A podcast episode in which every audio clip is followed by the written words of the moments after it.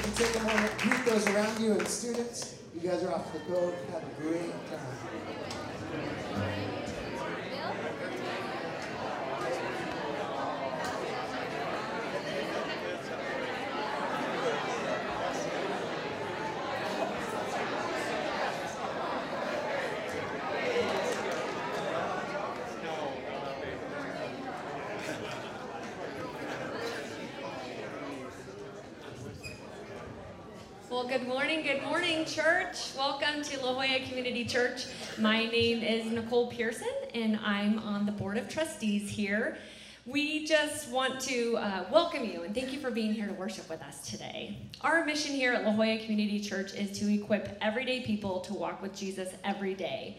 And we can do that better when we're connected with you. So I want to draw your attention to our connection card and just let us know that you're here today, whether it's your first time or you call this church home. We'd love to just know that you're here. You'll also see that there's a prayer request portion of that, and we're a church rooted in prayer. We have a prayer team, and our church staff prays for these prayer requests every week as well. So, no matter how large or small the prayer request, it would just be our honor to pray for you. So, I'm going to give you just a few seconds right now to just fill that out. Let us know you're here and write any prayer requests that you have.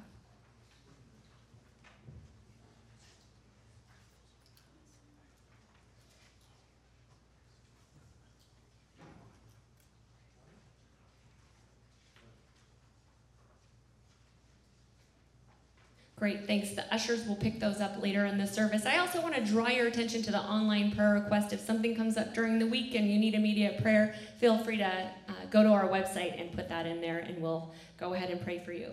So, now for some announcements. Next Friday is the Harvest Festival. If you've never been to our Harvest Festival, it's one of our biggest outreaches. We had about 1,100 people last year.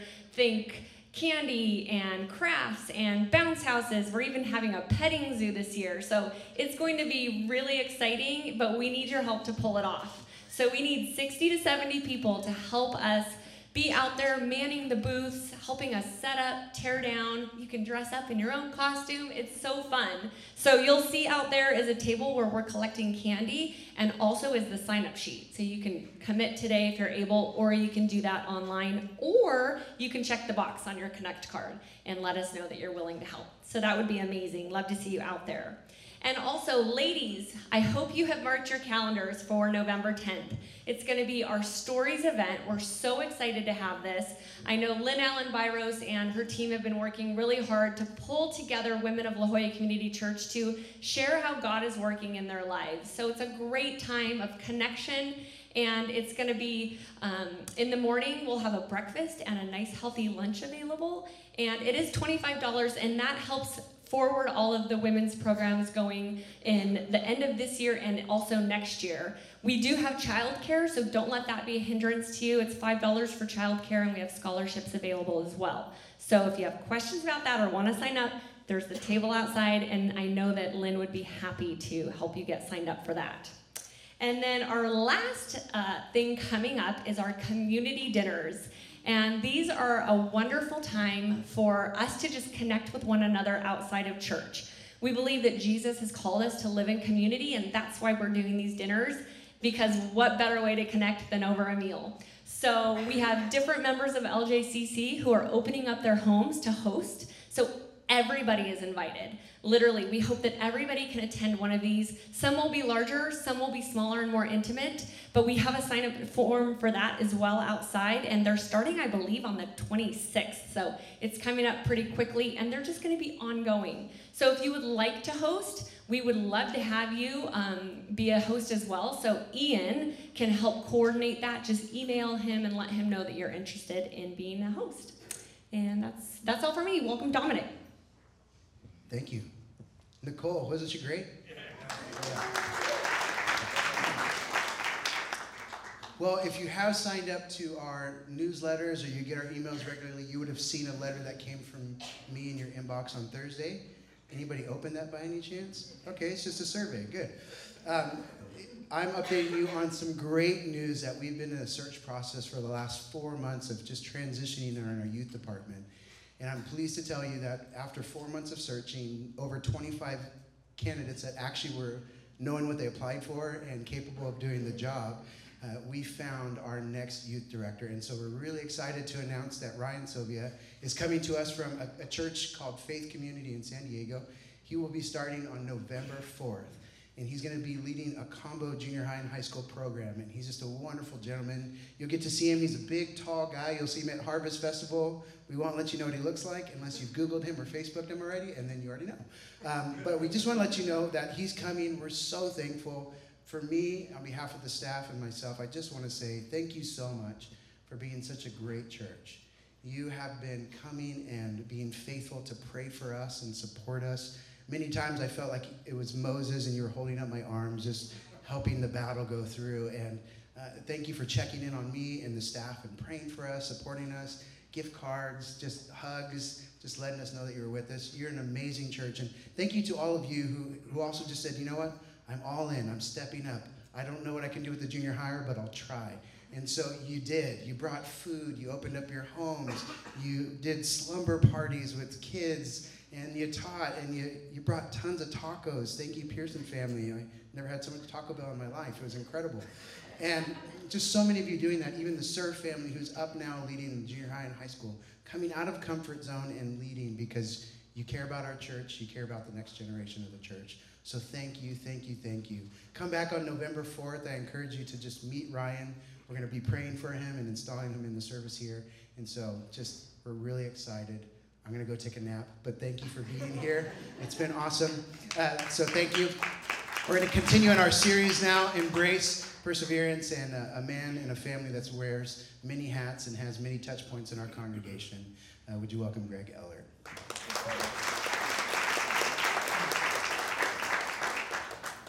Great. It's always a privilege to be with you in this capacity. Um, we're in a series called Embrace. It's a four week series that started with grace uh, last week on joy, and then today, perseverance. Yay, right?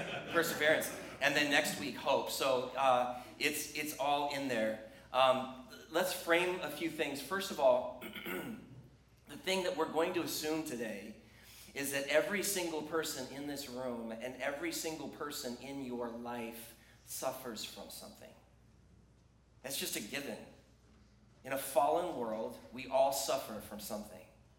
And we live in a world where the systems and the thoughts and just everybody gets out of bed needing to endure something. And some of you, I would recognize that some of us are in acute seasons of suffering where it seems very heavy or it seems very difficult right now. Others have maybe gone through seasons like that and maybe things are a little lighter, it's not quite as heavy.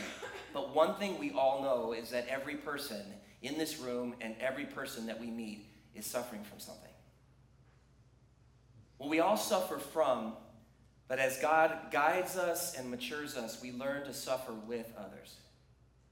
And there may be fewer of us that are, you know, in that space, and we're all st- striving to grow in that way. But we all su- we want to learn to suffer with others. But there's only one who suffered for us, and that's our focus today.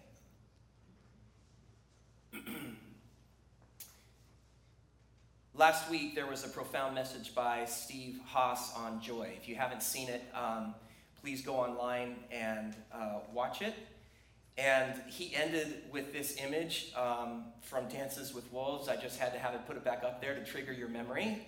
Um, and, and maybe to uh, invite you to, um, to, watch, to watch that video uh, from last week. The point, part of the point of this, this uh, picture is there is this relinquishment, there's this letting go in that moment. And that's what we want to start with today as we look at perseverance. Perseverance is actually partly a letting go so that we can embrace what God has for us. We cannot embrace what God has for us if we're holding on to other things. And so today, as we walk into these passages, as we look and consider some of the stories and some of the context of what we're going to see today, ask God to show you what he wants you to let go of and what he wants you to embrace. Actually, let me pray for us. Jesus, I, I do pray that you will meet us here through the power of the Holy Spirit, that you will show us the things that you are asking us, inviting us to relinquish to you, so that we can embrace that which you have for us today. We thank you for your word. We thank you that your word does not return to you void. We thank you that your word accomplishes uh, what it is meant to accomplish in our hearts because of the Holy Spirit. And so we offer ourselves to you in a disposition of receptivity to what you have to say. Give us eyes to see and ears to hear that we might respond um, in faithfulness and fidelity to you. Amen. So, yes, there's this letting go and there's this embracing. There are two passages we're going to look at today Hebrews chapter 12, just a few verses, Romans chapter uh, 5, just several verses. You may notice that these passages are actually the exact same passages as last week. That was not planned, at least by me. I had already chosen these weeks before I heard the, the, sermon last week, of course. So I think someone else may have been up to this. There might be some more pieces about how perseverance and joy fit together. And I think God has chosen uh, these passages for us as a congregation as we look at them today. So the first passage is Hebrews chapter 12. and I've said this before, um, but Hebrews chapter 12 actually comes right after Hebrews chapter 11. Um, but the thing that's important about that is Hebrews chapter 11 is all about this great, incredible history of faithful people. You know, we might say, you know, fathers of the faith or what have you, whether it's Moses or uh, what, whether it's um, Abraham, all of these people, Joshua, are listed kind of like this hall of fame of faithfulness. And when you hear faithfulness, don't think perfection. You don't have to look too deep into Moses' life or Abraham's life or even Joshua's life to know that these were not perfect people right? This is about this is about staying with God, right? And so there's this incredible history of faithfulness. And the writer of Hebrews, who of course is writing to the Jewish believers um, of his day, is framing that. And he says, Therefore, since we are surrounded by such a great cloud of witnesses, let us throw off everything that hinders and the sin that so easily entangles, and let us run with perseverance the race that's marked out for us let us fix our eyes on Jesus, the author and perfecter of our faith, who for the joy set before him endured the cross, scorning its shame, and sat down at the right hand of the throne of God. Consider him who endured such opposition from sinful men, so that you will not grow weary and lose heart. There's so much in just these few verses. Maybe they're familiar to you, but that's why he's saying here, therefore. He's saying, in light of this great cloud of witnesses, if you think of that whole group as not just being something to kind of remember distant in the past, but almost like a cheering section in the stands of your life that's marked out for you, this race that's marked out for you, you have a whole group of people who are saying, um, continue, stay in the game. These are people who are not perfect. And he says, in the midst of this, throw off everything that, that hinders and the, the sin that so easily entangles. And the things that hinder us as we seek to stay with God sometimes are things like false beliefs. Sometimes it's pain from our own stories or past. A lot of times it's fears or lies that we buy into, these things that distract us.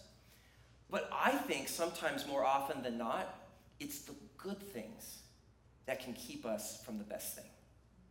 It's the things that we place our hearts on that are, are important Things like career or health or family, these are good things, but sometimes they get sneak in and they become the main thing for us. And when that becomes the main circumstance for us, we become prey and become vulnerable uh, to our response to suffering. Because if you haven't noticed yet in your life, things don't always go to plan. Right? Things don't always go to plan. I think Dom had said at the earlier service, you know, we had we thought God's timing might be a little sooner for this youth director, and he had a different timing. He had a better timing. He had a better plan. But in the moment, sometimes uh, that's really difficult. That's why Jesus says, Seek first God's kingdom and his right relatedness, because when we're centered in that way, then we're able to respond uh, through perseverance to the suffering that comes. And so, Hebrews, uh, the writer of Hebrews says, Let us run with perseverance the race marked out for us. What is the, ra- the race marked out for us? The race marked out for us is the with God life, a life with God. Eternal life starts now. Abundant life in Christ starts now. It doesn't end when we die, but it starts now. And so perseverance is staying in the race. This the Greek word for perseverance is the word, it's the same root word for remain. Remember Jesus when he was with his disciples in the upper room and he says, Remain in me and let my word remain in you and you'll bear much fruit. And then he says, Apart from me, you can do nothing. That same word for remain or stay is this word for perseverance, hupomone is what it's called, or what it was what the word is. So what does it mean to persevere? Simply, it means to stay in the game. You're staying in the game. Perseverance means constancy. Of course, it means endurance, patience, steadfastness. Perseverance is this incredible resilience to remain and to stay, to continue to engage with God. And we have a Savior who not only teaches us to do that, but did that. If you remember in the upper room, he had said to his disciples, Remain in me, let my words remain in you. And that very night, he went down from the upper room across the Kidron Valley at the base of the Mount of Olives in this place called the Garden of Gethsemane. And you remember how that went. He was so distressed, he did not do it alone. He said, Well, he did not want to do it alone. He said to his disciples, Come, pray with me, be with me. We know what happened with them. They fell asleep. But Jesus remained, he persevered, he stayed, and he was honest with the Father and said, I don't want this race. I don't want this course. I don't want this route. I do not want GPS recalculating. And the Father said, No. And Jesus said, Not my will, but yours be done. He resolved to persevere, to remain in the, in the course that the Father wanted him to take in that moment. And he did. To the point of going to that, which is a beautiful, beautiful piece in front of the sanctuary. But if you were in the first century, let's be reminded if you're in the first century and you see that, what comes to mind? Death. What comes to mind? Torture, tyranny, fear, pain, and suffering. This is the most gruesome torture instrument, instrument any regime has ever put together. And isn't it like God to take the worst that humans can do and make it the greatest symbol of hope? Hallelujah. Not only is Jesus not on the cross, he is raised. And so it's a symbol that reminds us that no matter what evil wants to bring, there is victory on the other side. And so Jesus is not only the power, but he's the example for us. He is the one who's the ultimate perseverer, if you will, the one who stayed in the game. And that's why Hebrews in, in, verse 2 it says, Let us fix our eyes on Jesus, right? The author and perfecter of our faith. I, I, we understand this idea of fixing, right? Like putting your eyes on something, like honing in and really like laser like focus. And that makes sense. I was surprised when I looked up the word for fix, your eyes on, on Jesus. It literally means to look away from everything else. That's a different perspective. There's going to be a whole bunch in the midst of suffering, especially, that's going to vie for your attention and for your allegiance. That's what happens to me. That's what happens to all of us. This fixing is looking away from those things, not as being completely unimportant, but not being the mainstay of what our focus and what our energy is. Jesus says that he is the author and completer of our faith. He's the originator and the perfecter. This idea of perfection doesn't mean just without error, it means literally bringing to completion, bringing to maturity his work in our lives. We seek to be a remaining people, a people who stay in the game. And then he goes on, who for the joy set before him endured the cross. That word endure is the same word for persevere. Do you recognize that part of the joy for Jesus in enduring the cross is you? Part of the joy for Jesus as he's got the long game in mind and chooses to stay is us and the world. Despite all of the shame, all of the sin that he was taking upon his very body, he says, Forgive them, for they don't know what they're doing. Part of the joy is you and me. And when suffering is intense, evil shows up and starts sowing lies, saying, You're disqualified, your sin is too bad, God is not here, He doesn't have your back, it's never going to end. And just sowing seeds of doubt and despair. But Jesus endures the cross, and part of the joy is He knows that in doing so, He's going to help us endure as well. Not only so, but he scorns its shame. He literally looks down and, and just thinks little of the shame that's upon him. And from that shame, he comes and is lifted up, and it says he sits down at the right hand of the throne of God. What is the right hand of the throne of God? That's a pretty cool place. right? I mean, that is, that is where all authority in heaven and on earth has been given to Jesus because of his relationship with the Father and because of his faithfulness right? Do you remember um, when the, the sons of thunder, James and John, are like battling for like a place with Jesus, and then like mom comes along? Oh, mom, right? She comes along and says, Hey, Jesus, you know, could you give one the right hand, give one the left hand? And Jesus like, Man, you just do not understand what you're talking about, number one. That's not how my kingdom works, right? Jesus has, sits at the right hand of the throne of God. That means he is the one when he says at the end of Matthew, All authority in heaven and on earth has been given to me. Jesus' authority is in who he is, in complete integrity, but it also comes in part because of his endurance, because of his perseverance, because his faithfulness to remain in the midst of it all. And so in verse 3, the writer says, Consider him, Jesus, who endured, again, same word, three times, same word, who endured such opposition from sinful men, so that you will not what? Grow weary or lose heart.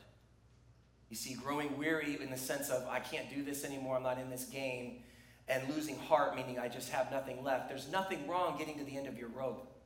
That's normal in suffering. Coming to the end of ourselves is not a bad thing because it fills us up with more of God.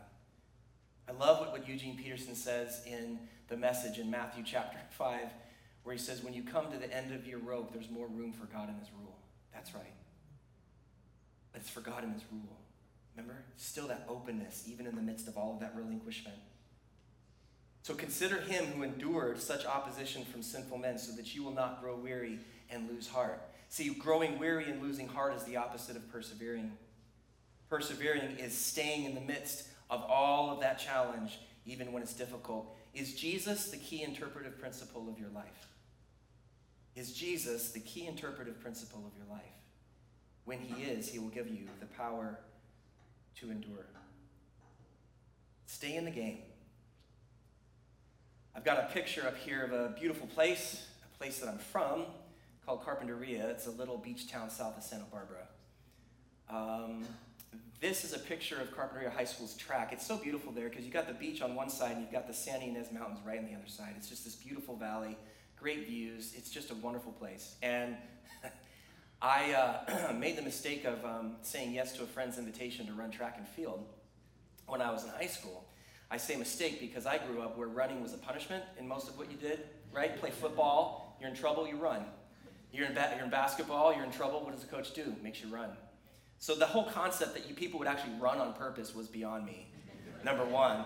And then I learned that there's actually races where they put something in the way called hurdles, which makes it even harder. Doesn't make any sense to me. So here we are, it's my freshman year, and, and uh, oh, you'll like this too. My coach, our coach at the time, the distance coach, his name was Coach Payne. I, thought, I thought was funny too. Yeah, perfect name for a coach. Not joking on that one. And so Coach Payne, so he had us running. He loved repeats, and so we did things uh, called repeat pyramids. And we did one day we did this thing called the repeat 400s. And repeat 400s was just running lap after lap, repeating them, one after another, after another, after another. Do one, three minute break. Do another one, three minute break. Five, six, seven. After eight 400s, where you're having to go within a certain time, I'm exhausted. I'm running with my friend who invited me to, to run with him. Little did I know at that time that he would be the fastest miler in the United States our senior year. He ran a 406 mile in high school. Unbelievable athlete. I, I, finally resigned myself to the fact that God loves some people more than others. And once, once that happened, I was good. But he would work out and he wouldn't seem tired, and I felt like, you know, throwing up. But after the eighth 400, uh, down like this to Coach Payne, I said, Coach Payne, I can't wait till I can break the, the minute, 60 seconds in the, in the 400. You know, I'm looking forward to that. Um, and he looked at me and he said, Get back on the track. And I'm like, oh no, not right now. I've just run eight of these things. I don't want to run another one. Oh, stupid big mouth. Put your foot in your mouth, Greg, again. He said, just, just stay with Coley. That's my friend. And I'll never forget it. You guys might remember back in the 80s, this would have been spring of 87. Yes, I'm dating myself. and I don't mean going on a date. I mean I'm old. And so yeah, he he he was wearing a T-shirt that was UNLV Running Rebels UCSB Gaucho basketball. This is when Jerry Tarkanian was the coach of the Running Rebel basketball team, and they went to the Final Four for several years in the 80s. I, I will never. I can see the T-shirt right now. Boy, there it is, and, and it's red and it's gold. Unbelievable. And so all I did, all I did was focus on that T-shirt. If I stay close to this T-shirt, that's my job. I'm just gonna stay close. I didn't think about the pain. I didn't think about the speed. I didn't think about the dirt. I didn't think about the fear. I didn't think about the fatigue. I didn't think about anything except for staying in close proximity to that t shirt. And then finally, we came around and we ran a 56. And I was breathing hard, and my friend wasn't. But that's okay. Next slide. Little did I know that my wife, who I was going to marry later, was already running three seconds faster than that at that time. Oh well. And then here I am running distances later in the mile and the two mile, and I won I did win at my 10 year high school reunion the one who looked most different than when he was in high school. So that, that's true. That's true. But when I ran distance in track and field, they used to call it the deadly double the mile and the two mile, the 1600 and the 3200. And when you, if you ever talk to a miler about the, the third lap, first of all, try to have a conversation with a miler on the third lap. Good luck, they're not going to talk to you because they're persevering. They're suffering. They're staying, but it hurts so much that you wonder if you're going to be able to make it to that last lap. I learned a lot in track and field that it's about staying in the game. It's about finishing the race. It's about trusting Coach Payne mm-hmm. that he knows better than I do how to do that. And so, this is what the writer of Hebrews is talking about. What I want to do now is transition to the passage in Romans. Again, Romans chapter 5, uh, Paul has incredible things to say, and we're going to look at that, but of course, preceded by Romans chapter 4. And I want to read something to you that I, I saw this week in preparation for this message. Um, in Romans chapter 4, Paul is talking about Abraham in particular um, Abraham's faithfulness. All of chapter 5 in the first part there is on the premise of Abraham's faithfulness, and it was credited to Abraham as righteousness that he trusted God when all things seemed impossible. Listen to what um, Peterson trans, uh, Eugene Peterson translates this last part of Romans 4. He says, Abraham didn't focus on his own impotence and say, It's hopeless. This hundred year old body could never father a child. Nor did he survey Sarah's decades of infertility and give up. He didn't tiptoe around God's promise, asking cautiously skeptical questions. He plunged into the promise and came up strong, ready for God, sure that God would make good on what he had said. That's why it is said Abraham was declared fit before God by trusting God to set him right. But it's not just Abraham, it's also us the same thing gets said about us when we embrace and believe. Embrace and believe the one who brought Jesus to life when the conditions were equally hopeless. The sacrifice Jesus made us fit for God, set us right with God. I love the way he uses language here. He didn't focus on his own powerlessness. He didn't just think about and survey Sarah's decades of infertility. No, he didn't even tiptoe around the promises of God, but plunged into the promises. Literally, the point of embracing and believing. That's how Paul sets up the passage we're going to look at next here, Romans 5. So let's look at that. He says, Therefore, since we have been justified through faith, think trust, we have peace with God through our Lord Jesus Christ, through whom we have gained access by faith and into this grace in which we now stand. And we rejoice in the hope of the glory of God. Not only so, but we also rejoice in our sufferings, because we know that suffering produces perseverance, perseverance, character, and character, hope. Oh my goodness, this could be a whole sermon in itself, and we don't have time for everything. Just look at what Paul says is that we're standing in grace.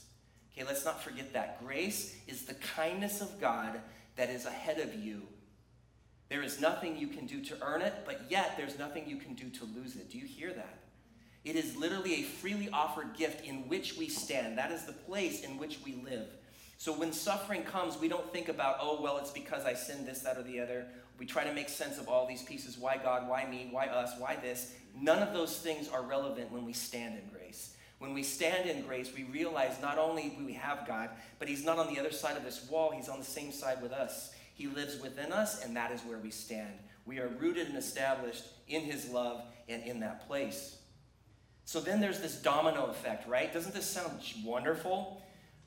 Oh, great. So we also rejoice in our sufferings because we know that suffering produces perseverance, perseverance, character, and character, hope. Oh boy. I do want to notice it says rejoice in our sufferings, not rejoice for them. We don't have to rejoice for them. If somebody is suffering, please do not come up to them and says, "Well, it just must be for your good." That might be true. God might will something good in somebody's suffering, but that's not our message.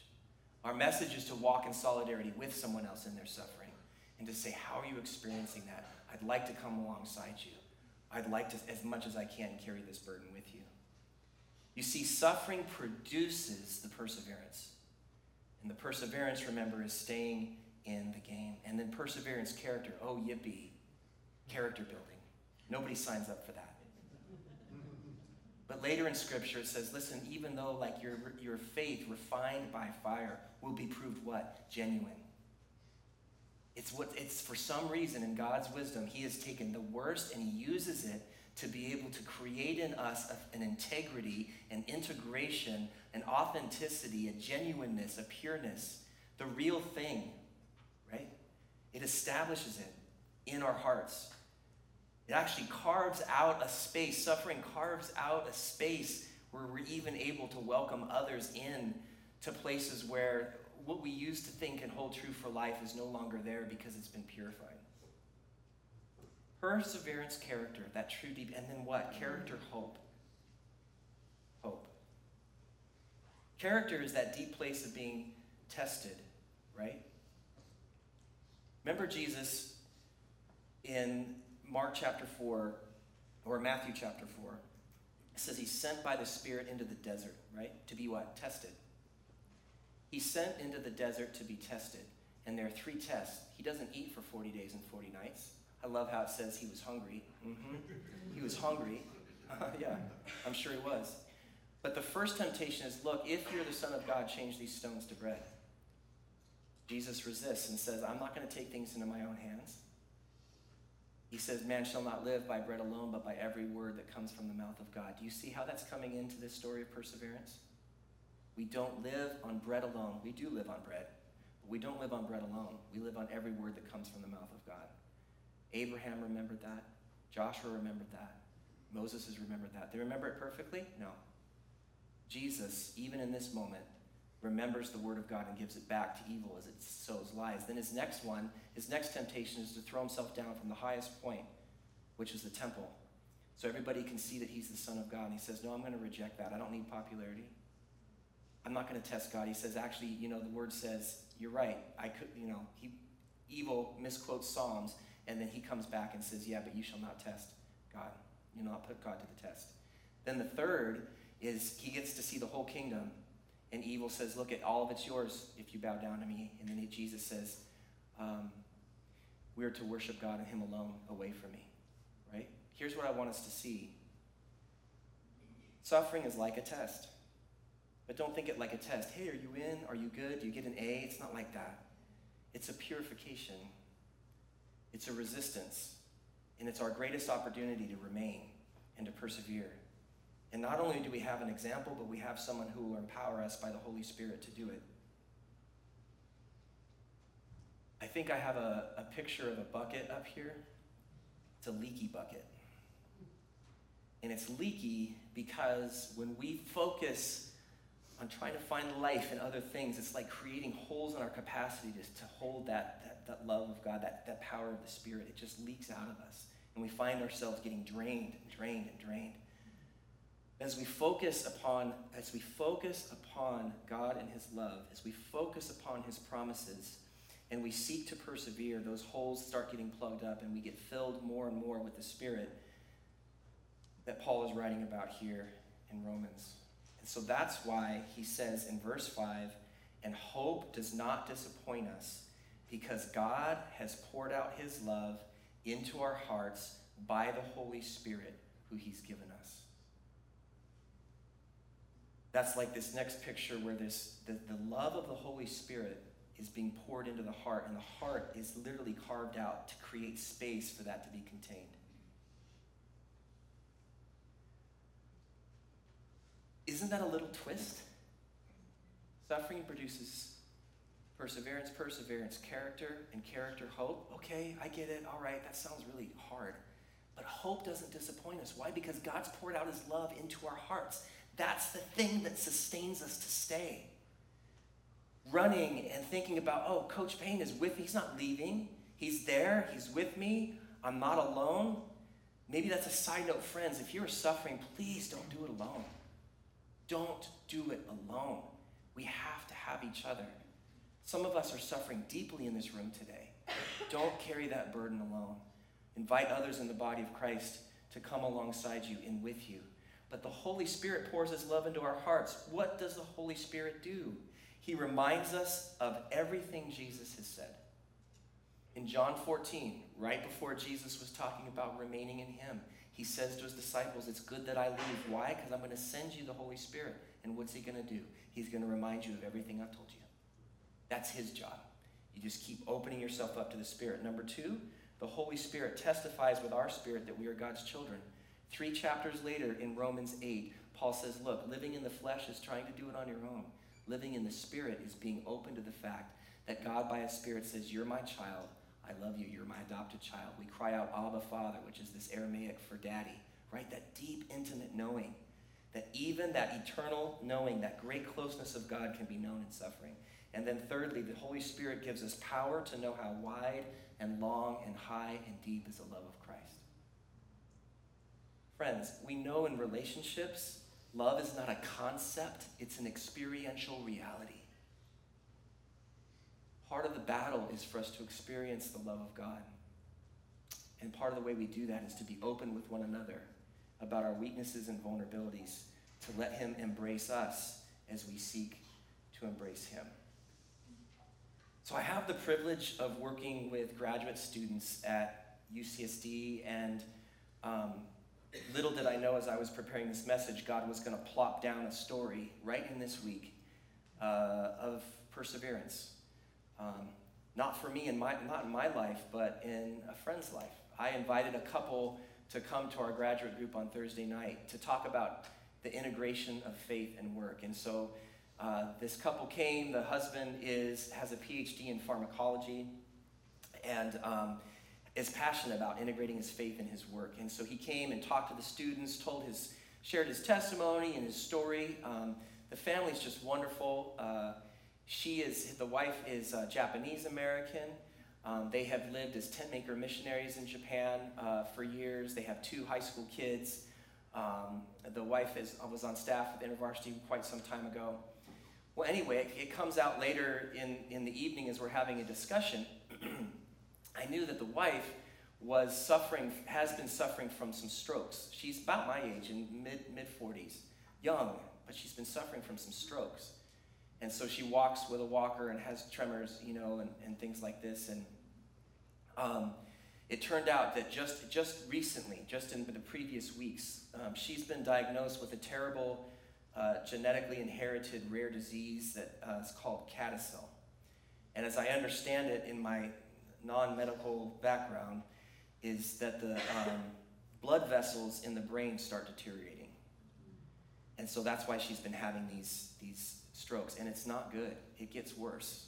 She's probably going to have more, uh, more frequently and more intensity. And for her to even live to 60 would be a miracle. And I tell you that story because in the midst of this suffering, she was so full of joy and so full of hope and so full of witness and so full of gladness and so full of presence that the students were just really ministered to and blessed to hear her persevering spirit because God has poured out his love into her heart.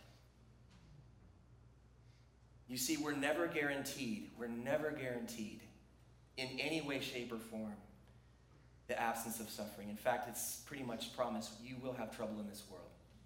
But take heart because I have overcome this world. The Heidelberg Catechism said, What is your only comfort in life and in death? That I am not my own, but belong with body and soul, both in life and in death, to my faithful Savior, Jesus Christ. The last part of this passage today says, You see, at just the right time, when we were still powerless, Christ died for the ungodly. Very rarely will anyone die for a righteous man, though for a good man, someone might possibly dare to die. But God demonstrated his own love for us in this while we were still sinners, Christ died for us. Remember, you're surrounded by an incredible cloud of witnesses. Consider him who endured such opposition from sinful men. Look away from everything else that would grab your attention and fix your attention on Jesus. He will not leave you nor forsake you.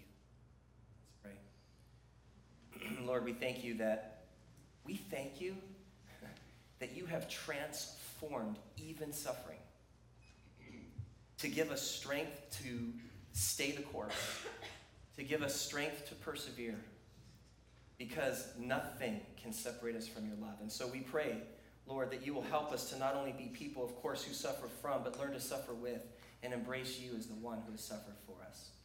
Amen.